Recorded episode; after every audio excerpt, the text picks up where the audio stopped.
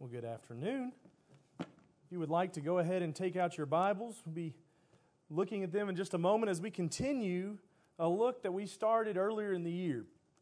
We have started in this series to attempt to show the, the importance, the power, the effect that faith in Jesus has in giving us victory. Victory over such things as sin, certainly, the, the ensnarement that sin provides in our lives, the captivity that sin is uh, Jesus, uh, faith in Jesus gives us victory over that. But we've also looked at, at things that are oftentimes a reflection or a side effect of sinful thinking. Things such as anxiety. And now, a lot of things that we've looked at aren't sin in of themselves, but they can be a hindrance to us and when it comes to our relationship with God and our, our walk with Him. And so, we want to know what tools we have in overcoming such things. And over and over again, we have seen that this faith in Jesus has the ability to give us victory in these areas. Anxiety is one we looked at. We looked at boredom, the idea of looking at our lives and, and uh, having a, a, selfish attitude of what's. Uh, what is there? There's nothing for me to do. And when we have a faith in Jesus, when we understand the, the gravity and the scope of His mission and His will, that there's always something for the Christian to be doing. We sing that song, There is Room in the Kingdom. We also sing in that song, There is Work that we all can do. And so faith in Jesus helps us to overcome these things. And I'm persuaded that in truth, faith is the victory, as we read in 1 John 5, verses 4 through 5, in overcoming the world and overcoming anything that it might throw our way. And this afternoon, I hope to illustrate during this study that faith is the victory in defeating despair. Despair is this idea of hopelessness, and it is a serious problem. It is not something to just be taken lightly. Sometimes we find out uh, people who are dealing, who are living in despair, and, and just kind of, well, I hope, I hope they get better. And it, it's just something that we all go through. But despair actually is a very serious problem because it's damaging to our health. It is damaging to our society, but probably more fearful than all that, it is damaging to the relationship that we have with God. So, as Christians, we should seek to eradicate and remove despair from our lives. We also need to be a type of people that are trying to remove despair from the lives of others as well. So, let me begin, as we have done with the rest of these, in, in sharing some of the things that I've learned during my, my study for this and, and help us to better understand what despair is. Now, according to the American uh, Heritage Dictionary, despair is to lose all hope to be overcome by a sense of futility or defeat or a complete loss of hope. Other words, why we can, that's what we understand, it's hopelessness. and some of those synonyms besides hopelessness include words like despondency or discouragement. In fact, I, I, I was I like this quote that I read by Mark Twain. Mark Twain said, uh, when he's speaking about despair, he was describing it. He says, A time when one's spirit is subdued, a time when one's spirit is sad, when one knows not why. The past, uh, the past seems a storm swept desolation, life of vanity and a burden, and the future but a way to death. It's easy to see how when someone is in despair, when they have abandoned all hope, that that truly is what life is. It is vanity. It is pointless. And, and the future is nothing but an inevitable death that we will all, all have. And yet, for the Christian, we talked about this morning that the future and death is not the end, but rather a beginning and the, ho- and the hope that we have through the resurrection. And certainly that will come up again during this study. But we need to understand in, in dealing with despair that it is very dangerous. That can start to be seen in that quote that, uh, from Mark Twain. But there's also some other things that despair we, that we need to understand because despair takes a toll in many aspects of our lives. The first one I want to look at is in society. Despair has a great effect on not just society in general, but the directs of society around us. There was a study done uh, at the University of Missouri Columbia Health Sciences Center. And during the study, researchers looked uh, to see whether there was a link between people who lived in a hopeless situation and the effects that it had on their lives. And what they found was there was a link between specifically poor behavior in children and hopelessness or despair. one of the things reported from the study is that children with a high level of hopelessness tend to engage in harmful and destructive behavior towards themselves and towards others. And you know, it doesn't take a rocket scientist to see that. We have seen that in the lives of many broken homes when children look and, and their parents maybe are absent or are there, but they're not providing them what they need, and, and they look to their future and, and they don't see much to be hopeful for. What is there for me? And we see them turn to things such as drugs and alcohol. I have to find something to fill this huge void that's in my life because I have nothing there. We see them turn to things that are damaging to the body, to, to, to cutting themselves, and to, to causing harm to others and bullying other people, and yes, even to suicide. But we also found, they also found during the study that children that, that grew up in hopeless situations tended to be, tended to be defiant. They weren't likely to obey the rules. They weren't uh, likely to, maybe at, younger ages, to take turns, to share. And they were more prone to doing things such as skipping school and acting out. Because again, what's the point?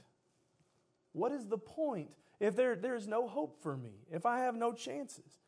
In fact, the researchers were quoted as indicating hopelessness may be an indicator for children and teens who are prone to act out in antisocial or aggressive behavior. Now, that's, that's a little bit of what science says on the impact of hopelessness on our society. Whenever people are in hopeless situations, you don't tend to get the best from their, those people because they don't feel like there's any point in giving our best. I can't win. There's no getting ahead. We've heard these words used over and over again by people who have uh, maybe live in, in situations that, that aren't the best to describe them, you know, maybe not in the best way. But we also need to see that science has also shown us that there is a direct impact with hopelessness and despair on our own physical health. A study done back, this is a little bit dated, but it was done in August of 1997 and it was recorded in a magazine that I have absolutely no point reading, and therefore I'm probably going to pronounce these words very wrong, other than to study for this sermon. And that was the magazine's Arteriosclerosis, Thrombosis, and Vascular Biology. That's a mouthful of words, but what they put in that magazine was that, that hopelessness, living in despair, has the same detrimental effect on the heart as smoking a pack of cigarettes. What they found, and this was a quote from one of the people in the study, Dr. Susan A. Everson, she said, A high level of hopelessness exasperates the atherosclerotic process in middle aged men. Huh? What does that mean? Ultimately, in, in my terms, I had to look up a layman's term for this. That means it increases the thickness of the arterial walls, it increases the likelihood of stroke, of heart attack. All of this is stuff we say, well, we know that comes from, from from alcohol, and we know that comes from cigarettes, and we know that comes from all these different things, but despair, the feeling of hopelessness. And you know that while that may be a shock to us today, it hasn't always been a shock. You might see people who, who lived in circumstances that just seemed without hope, maybe suffered a great loss, something like Job lost a, a child, lost a, a, a, loved one, lost a, so much, and, and they were just filled with hopelessness. And then not too long later, they passed away. And what do people, they look at that and they say they died from a broken heart. That's the effect despair has. We might have used that and thought, well, that's just a saying. Science has proven that. It's possible to die from a broken heart because despair affects that part of our body. But maybe more fearful than the toll that society faces from despair, more fearful than the, the toll that our physical health faces from despair, is the toll that our spiritual health faces from despair. It's been described to some as despair being, in some ways, a slap in the face to God. And you can begin to understand why that is. Turn over to Colossians chapter 1. Colossians chapter 1 in verse 27, Paul writes, To them God willed to make known what are the riches of the glory of this mystery among the Gentiles, which is Christ in you, the hope of glory. God was willing to make known this mystery. What was the mystery? Christ. Christ in you, the hope of glory. To be in despair, to be in total hopelessness, is to say, God, you're wrong. Christ is supposed to be that hope of glory, but He's not. Not for me. Not for the circumstances that I am in. Now, certainly people don't, don't usually don't say something like that. They don't come out and use those words. But to be, to be overcome with, with despair is to either not realize or not care about the fact that God's Son came to provide hope, was revealed to provide hope. Some, some words of wisdom, but not scriptural wisdom. Uh, a man by the name of Owen Feltham said, He that despairs degrades God. Whenever we look at a life around us, when our circumstances and say there is no hope for this, ultimately what we're saying is these problems are somewhere above the, the ability, the power of God to draw us out of them. We are raising them up and bringing God down. Charles L. Allen said when you say, when you say a situation or a person is hopeless, you are slamming the door in the face of God. See, so oftentimes we, we are quick to say, yes, God, you know, God is able to pull us through very difficult situations, but, but that guy or that girl or that person over there, they're without hope. They're, they're, they're a lost cause. There's no helping them. Again, what we're doing is saying the power that God has to save, the gospel, it's not powerful enough to help that person. Man by the name of Jeremy Taylor, back in the 1600s, he said it's impossible for that man to despair who remembers that his helper is omnipotent, who remembers who God is. It's one thing that I've been fascinated with this the study of Nehemiah that I've been doing. Is that Nehemiah saw a problem. And he didn't immediately go, I've got the solution. But he did immediately realize who God is. God is able to provide a problem or solution for this problem. He is bigger than this problem. He is the one that I need to go to first. Before I go to the drawing board, before I go to gather the troops, I need to go to Him first and realize that it is only through Him that this problem can be solved. When we remember who God is, then it's impossible to truly be without hope, to be in despair. And the fact is, as, as one unknown author said, he that is fallen cannot help him that is down. Psalms wrote something, or excuse me, the Proverbs wrote something very similar to that whenever we are filled with despair, we're not going to be able to help ourselves. We're not going to be able to help those around us. What kind of light are we going to be to the world when we are swallowed with hopelessness? The pervasiveness of despair in our society is, in fact, reflected by the words of Thoreau, who said, The mass of men lead lives of quiet desperation. But another author said, There is no hopeless situation. There are only people who have grown hopeless about them. And one more, Charles Swindoll. He said, surrendering to despair is man's favorite pastime. Now, here in about, I don't know, three hours, there's going to be some other people that probably argue with you. Our favorite pastime is the Super Bowl. But the favorite pastime of man, according to Charles Swindoll, is surrendering themselves to despair. But God offers a better plan. It takes effort to grab it, it takes faith to claim it. And with that quote, I fully agree. And I wish now to help us consider how we can defeat despair through that plan that God offers, through faith in Jesus. And the first thing we need to understand is Jesus provides hope for the hopeless. He provides what the hopeless are missing. That thing that they, I, I must feel that void. Jesus provides the puzzle piece that fits in that hole. One, he does it through his teachings. Look over at Matthew chapter 6.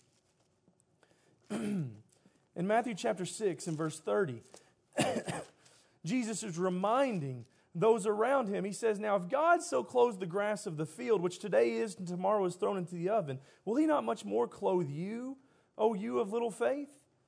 Look what he was saying here. When, when people are filled with despair, they're saying there is no hope. But Jesus, in his teaching, would say to them, Look around you. Look at the grass that has hope. Even though, even though it can't tell you about it, it is provided for. God cares for that grass. He would also talk about the, the, the lilies of the field and the birds of the air.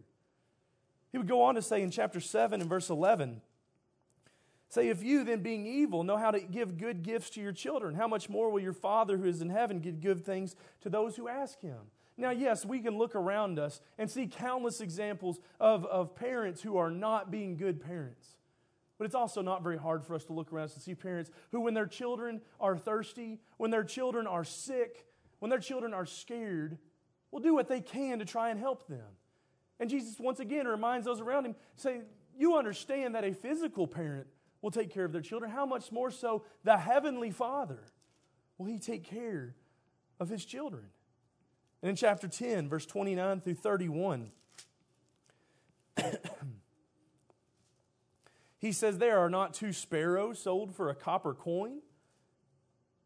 He's talking about the, the significance of the sparrow. They're not worth anything.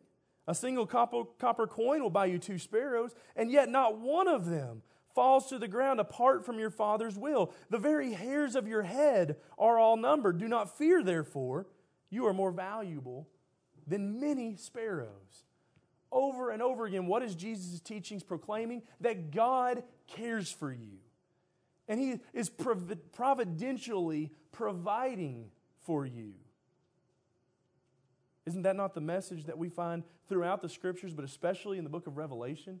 A people that, that felt hopeless. Look what's going on around us. And over and over again, the message was God sees what you're going through. God is providing a way, He's providing an answer to your pleas.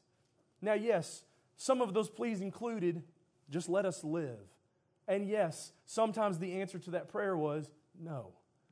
But even in death, you are taken care of. God cares for you, and He is providing for you. What's more important? To extend your life here on this earth or to provide an eternal life with me in heaven? God cares for his children, but also Jesus taught in passages such as Luke 15, chapter, or chapter 15, verse 7, that it wasn't just those that were, were righteous, those that were pious, those that were faithful that God cared for. In Luke 15, verse 7, he says, I say to you that likewise there will be no more uh, there will be more joy in heaven over one sinner who repents than over 99 just persons who need no repentance. That's why we get passages like John chapter 3. And there's a reason why John chapter 3 is one of the most well known verses in the scripture. Because it speaks of the love of God not for the holy, not for the well to do, not for the highfalutin, not for, for the people that seem like they deserve it. It is for the world. In verse 16, that he gave his only begotten Son, and whoever believes in him should not perish but have everlasting life. And he sent his Son into the world not to condemn it, but that it might be saved. He didn't send his Son to enact wrath upon the world. And yes, even though the world, when, the, when his Son came into it, despised him and crucified him, he came so that they might have hope. Not when they had earned it, but when they are sinners, when they were an enemy to God. Jesus' teachings over and over again, providing hope for the hopeless, is this God loves you. Like that song that we teach the children Jesus loves me. This I know, for the Bible tells me so. Jesus' teachings over and over again teach us that exact message that God loves you, but also He promises to us. And His promises provide hope. Look over in John chapter 4. John chapter 4, verses 13 through 14, Jesus answered, talking to the woman at the well. He said to her, Whoever drinks of this water will thirst again. But whoever drinks of the water that I shall give him will never thirst. But the water that I shall give him will become to him a fountain of water, springing up into everlasting life. He promises to provide that water of eternal life. In, verse, in chapter 6, Keeping with this same vein of thought, he says to them in verse 35 I am the bread of life. He who comes to me shall never hunger, and he who believes in me shall never thirst. And in fact, in chapter 10, kind of wrapping all of these things together, he says, Therefore, or, the, or, excuse me, he says, The thief does not come except to steal and to kill and to destroy, but I have come that they may have life and they may have it more abundantly. What is Jesus saying? He's saying that I am, I am promising you. I am, I, I'm not talking about how nice it would be. I'm not talking to, to think about the possibility. I am promising you that there is a life more abundant than the life that you live now. There is a life where you will never thirst again. There's a life where you will never hunger again. You will never have the needs and, and, and, and suffer the things that you suffer today. And there is a life abundant. And we, tried, we talked about in class this morning that idea of eternal life and that eternity, our, our finite minds can't, can't grasp that concept. It exists outside of time. But maybe one of the better ways to describe it is just how Jesus described it here. It is a life abundant, abundant with joy, abundant with hope, because it is a life surrounded by the Father. That's what He promises us. Another promise that He makes, we talked about extensively this morning, was the promise of a resurrection. In John chapter 11, we didn't read this, these verses. He's speaking to Martha. He says, Your brother will rise again. And Martha said to him, I know that he will rise again in the resurrection at the last day. And Jesus said to her, I am the resurrection and the life. He who believes in me, though he may die, he shall live, and whoever lives and believes in me shall never die. Do you believe this? She said to him, Yes, Lord, I believe that you are the Christ, the Son of, the, Son of God, who is to come into the world. He promises a life, a resurrection not an end, but a beginning. And then, just over a few verses in chapter 14, he makes another promise. When he says, Let your heart not be troubled. It's almost as if he's speaking to this problem. Do not be in despair. Do not be, do not be without hope. If you believe in God, believe also in me. In my Father's houses are many mansions. If it were not so, I would have told you. I go to prepare a place for you. And if I go and prepare a place for you, I will come again and receive you to myself, that where I am, there you may be also. Jesus promises a life far more abundant. Jesus promises a life after death. Jesus promises a life in a mansion with God, with Him for eternity. But Jesus does more than just have, a, have big talk. Jesus also shows us hope through his actions. He was willing to go to the cross. Something that we can tell through his prayer that, that he wasn't just jumping up and down to experience. Pray, God, if it, if it be possible, please let this cup pass from me. Nevertheless, not my will, but your will be done. I don't want to be humiliated. I don't want to be nailed to a cross. I don't want to have a spear riven in my side. But God, if that's your will, that's the plan. I'm on board. I'm going to follow it. And that death on the cross provides great hope for us because it was through that shed blood, through that sacrifice, that we have the hope of forgiveness. But if it had ended there, if that story stopped in the borrowed grave of a rich man, if Jesus was never resurrected, if Jesus never came forth from that grave, then our hope dies with him because it proves that he was not the Son of God. He was just another man like you and like me. But think about how uh, Paul, when he wrote to Timothy in 1 Timothy chapter 1, he says, speaking of God, our salvation, and Jesus Christ, our hope. He is our hope. Because as those women came on the third day, they found the stone rolled away. They found the grave empty. They found not just a man who had died, but a Savior, the Son of God, who had overcome death and provides hope for our very own resurrection because we are in His hands. If death can't hold Him back, what can it do to us when He is the one that holds its keys? Jesus provides hope for the hopeless. helping us to defeat despair. And it is, in fact, through faith in Jesus that the Christian can have hope. We talked about this extensively this morning in regards to the resurrection. Acts chapter 24, verse 15. Paul says, I hope. I have hope in the resurrection. You're saying, I know. Sometimes we use that word hope like it's the word wish. We need to get out of that habit. Hope and wish are not the same thing. The boys wish for all sorts of stuff for their birthday. Madden's birthday's coming up, and he's wishing for all sorts of things because he's not for sure how many of them he's going to get. And he's not in the room, so I can, I can say he's not going to get very many of, of what he's wishing for. We don't need to wish, we need to have hope. And think of the hope that Paul had. How oftentimes you hear people say, Well, I hope. I hope that I'm going to heaven, as if they haven't attained that, as if it's, it's something that, that is so far out of, their, out of their ability. How did Paul speak about his hope of heaven? I have run the race. I have fought the fight. I know what's laid up for me in heaven. Paul spoke with confidence that God was faithful to his word. I have served him. I have been buried with his son. His blood covers me, and I will have an eternity with him in heaven. That wasn't arrogance, that was faith. That was trust in what God has said. And so, as Christians, we can have a hope in God regarding that resurrection, a resurrection to glory and we can rejoice in hope. Rejoice in hope regarding that glory to come. Turn over to Romans for a moment. Romans chapter 5.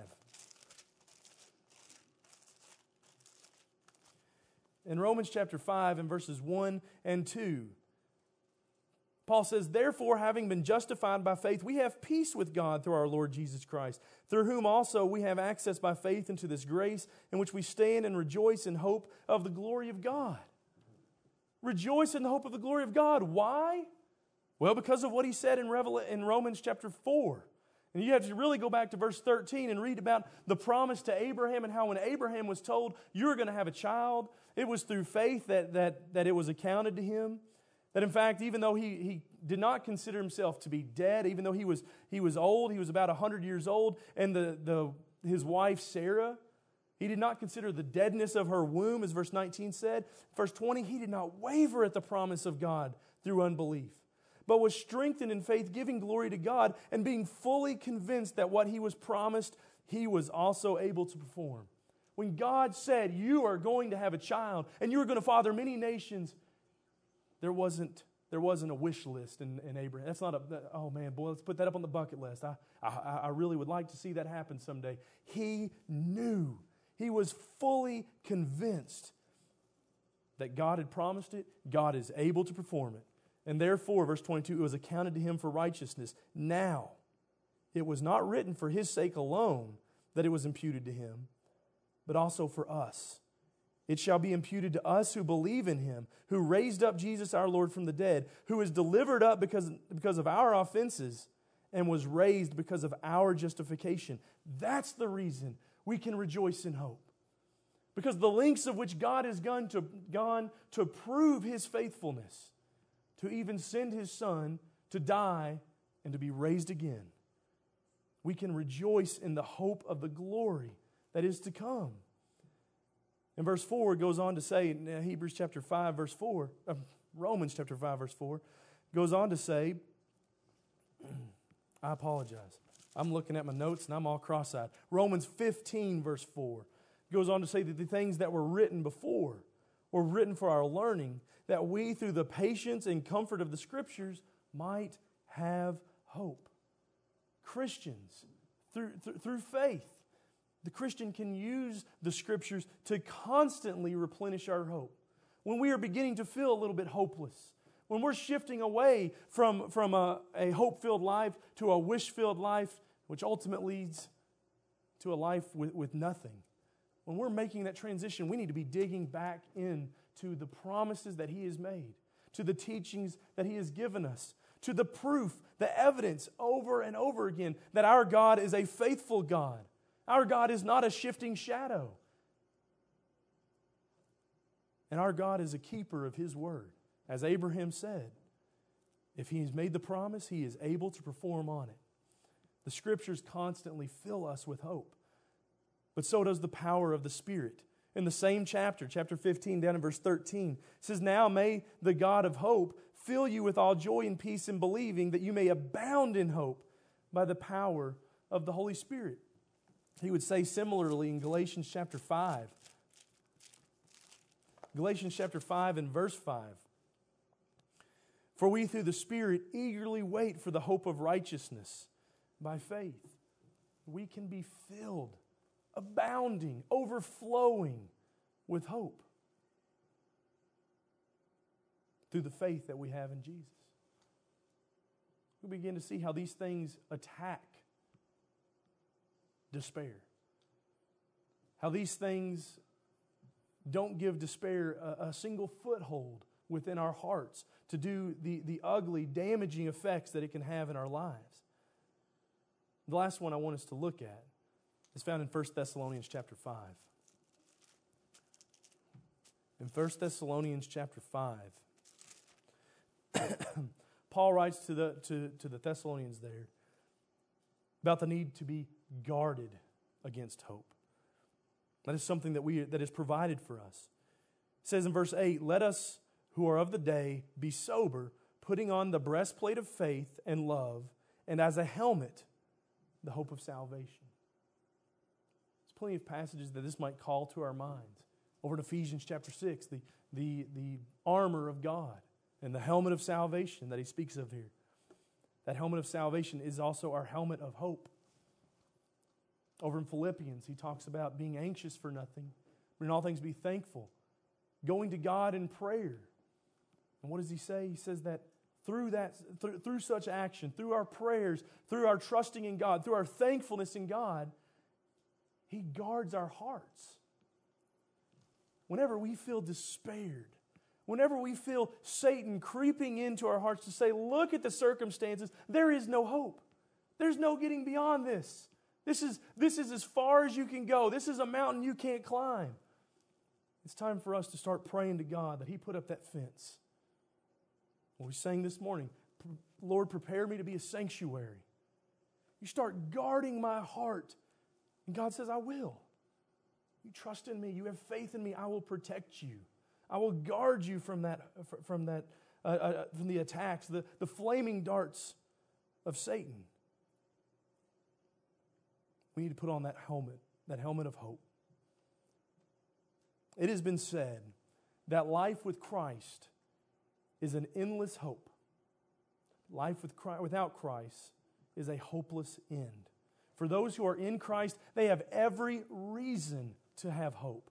And for those who are outside of Christ, well, we can, we can begin to understand why there is oftentimes so much despair. But we are charged as Christians to hold fast to our hope. Hebrews 3, verse 6. But Christ as a son, uh, but Christ as a son over his own house, whose house we are, if we hold fast the confidence and the rejoicing of the hope firm to the end. We've got to get a grip on that and never let go. Hebrews 10 23, let us hold fast the confession of our hope without wavering, for he who, is, who promised is faithful. That's Abraham that he's describing there. We need to be described the same way. And for good reason, Hebrews 6, verse 19, the hope that we have is an anchor of the soul, both sure and steadfast. Satan wants us to be directing our attention to the waves, to, to the clouds, the howling wind, the storms of life. He wants us to look at the circumstances. And God, over and over again, wants us to put trust in that anchor that we have dropped. That anchor is our hope, the hope that we can have in Christ. Through faith in Jesus, we can hold fast to our hope. Through faith in Jesus, we can gain victory. One more quote, and then we will, we will wrap all this up. This one comes from old Bill Shakespeare, and he didn't oftentimes hit the nail on the head, but he was quoted as saying, God be praised that to believing souls gives light in darkness and comfort in despair. Whenever we fully understand, when we fully trust in the power of God, the power to raise a sinner up out of the depths of that snare and to lift them up to a place of glory reserved for the King of Kings and the Lord of Lords to be with him in eternity. What great light that can be in our darkness, and what great comfort that can bring our souls. This, this afternoon, if you have not yet become a child of God, then the despair, the, the tools that, that, God gives to those who are, are struggling with despair, they are available, but they are not yet attained. The hope that we have as Christians only comes when we fully belong to Him. To belong to Christ, to be in Christ, is to be buried with Him in His death. It is not just to believe that He exists. James points out that even the, believe, the demons believe, and they tremble. And it is not just to be willing to say to all the world that we believe, but to be willing to be changed. That change begins in our heart as God, through baptism, removes the sin from our lives and conveys us out of the kingdom of Satan, the kingdom of the world, into his kingdom. As Paul said, we are citizens of heaven. He spoke as if he had already attained it. He spoke as if he was already there because he had hope. And you can have that hope too this evening. If there's any way in which we can help you in becoming a child of God, or if you have already done so, but in some way uh, allowed yourself to, to fall, to, to stumble in that walk, and we'd like to confess that to the saints here, we are here to assist. We are here to provide the love that God provides for us, and we would desire to do so. Please come forward right now as we stand and as we sing.